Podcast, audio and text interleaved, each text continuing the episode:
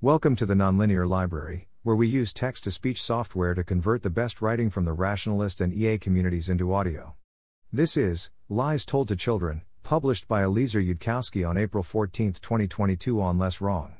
Growing up, as a kid, I was always told that every sapient life is precious, everything that thinks and knows itself. Yes, this is a story about lies told to children. You'll probably figure it out yourself before too long. For now, just listen. Where was I? Right. As children, we were always told that every sapient life is precious.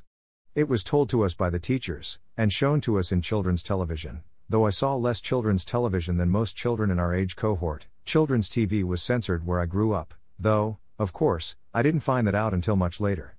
I see you're starting to guess under what sort of circumstances I grew up. Go ahead, write down the prediction if you want. Maybe you already see where this entire thing is headed. But you asked me for a story about the lies I was told as a child, and that's what you're getting. It's not my fault, if a lot of stories like that are predictable. People who lie to children have other things to optimize for than unpredictability. So where was I? Right. I grew up in a remote village of about 3,000 people, the sort that's more hills than houses. Charming travel pathways that cut through forests. Not everyone knows everyone, but you sure know somebody who knows anybody. Children's television in my region was censored, though of course they didn't tell us that as children. But the children's television that we saw had aliens and monsters and creatures of fantasy, with four legs or 14 legs, three faces or no face at all, and all of them were treated by the television show as having lives that meant something. Sometimes in the children's show there were alien monsters who only thought their own kind of life was valuable. And then maybe you couldn't trade with them as friends, maybe they'd already lied to you once and you couldn't trust them enough to bargain with them, maybe you couldn't talk to them at all. But their lives still had meaning to the story's human protagonists, even some aliens whose lives had no meaning to themselves. You didn't cause them pain if there was any way to avoid it, you didn't kill them unless their biology was sufficiently similar to human that you were confident in your ability to cryopreserve them afterwards. The shows never spelled it out, never said, and this is because of a universal rule in every case that sapient life has value. Our teachers said that explicitly, though. And they treated every one of us children, too, as if our lives had meaning. Except the children with the red hair, those dirty reds. You're nodding along with a knowing look, I see. Was it what you predicted? Not exactly, maybe, but rough ballpark? I suppose I'll find out when we open your prediction afterwards. The red haired children hardly needed the red hair, as their targeting mark, they looked different from the rest of us in other ways too. When I was old enough to first ask, I was told that they were the children's children of people who'd been exiled from a faraway city for committing terrible crimes there, who'd been given sanctuary by the grace and mercy of our own benevolent kind. The red haired children tended bigger than the rest of us, with more adult facial structures, to the point where you could have maybe mistaken them for very small adults in disguise. The red haired adults, what few of them we ever saw, were correspondingly huge and muscular. You could see, in retrospect, if you were actually trying to think at all, which we weren't really, how somebody might have felt threatened by such big muscular people, even while graciously granting them sanctuary. There weren't many of the red haired children being educated alongside us, a handful, four or six. I can't recall how many by counting names, because they kept to themselves and did not try to be friends with the rest of us. They were slower than the rest of us in class to answer. On the rare occasions a teacher called on them, they'd often get the question wrong. We were kids, young kids, so of course we didn't ask ourselves anything like is this in fact an intrinsic deficit of intelligence or is it a self fulfilling prophecy about who gets more effort from the teachers? Or come up with any experiments to test that one way or another. We just wordlessly thought that red haired kids were stupider, and that this too was a universal rule just like gravity. We did not, in fact, treat our red headed fellow kids all that well.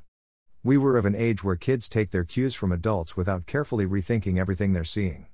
We noticed how the older kids treated red haired kids, we noticed how teachers treated red haired kids, we noticed the huge red headed adults who were silently sweeping the hallways and not doing any intellectual labor.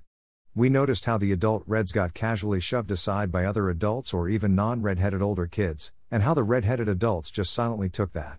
There were names to call them dirty reds, worse things than that, scatological profanities to giggle over amongst ourselves. Now and then you'd see a security officer come by and ask some Reds some questions. One time security took one of the janitors away, and then after that, nobody ever saw him again. I think one of the kids did ask, in class, what happened to that guy, and the teacher shut her right down and said that any questions about dirty Reds or for that matter security were things best asked in private if you asked at all.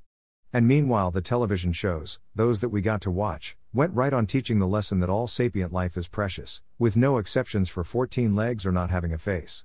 Eventually, of course, it started coming to a point, and then it did come to a point.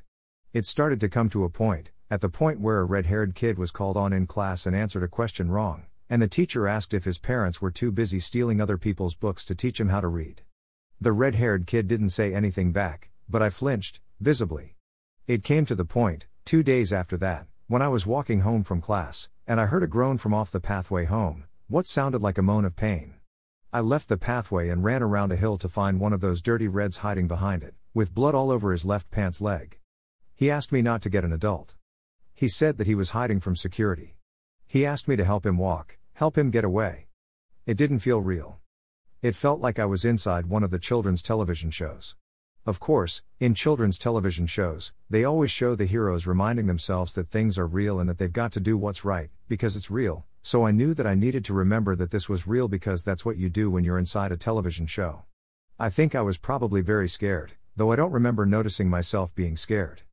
I asked him what he'd done to get security looking for him. He said that he had, a few days ago, said something about red haired people deserving better treatment than they currently got, around a non red haired person he'd thought, hoped, was a friend.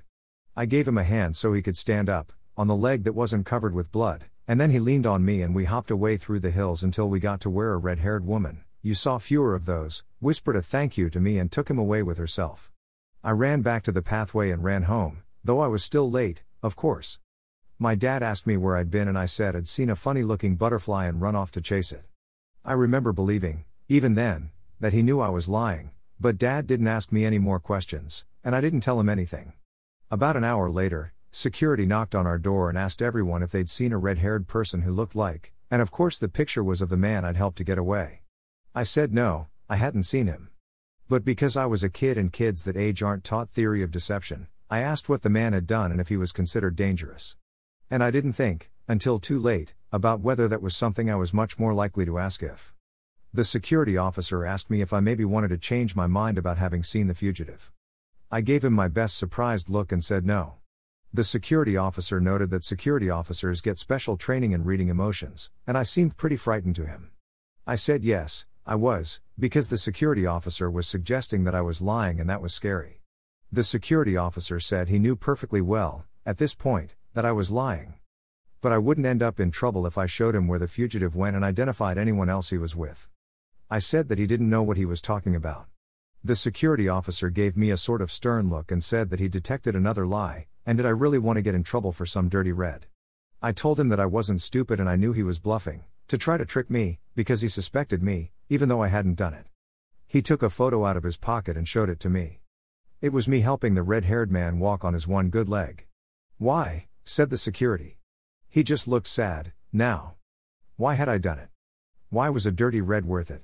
And I remember, by that point, that I'd noticed I was scared, and I think I was trying to get out of it, by proving that I was, in the end, obeying adult authority, when I said that we'd all been told in class that every sapient life is precious, everything that thinks and knows itself, that was the rule we'd been given, and nobody had reasonably argued at any point that there was an exception for people with red hair, and also, we'd all been told that hurting people is wrong and you shouldn't let social conformity push you into it.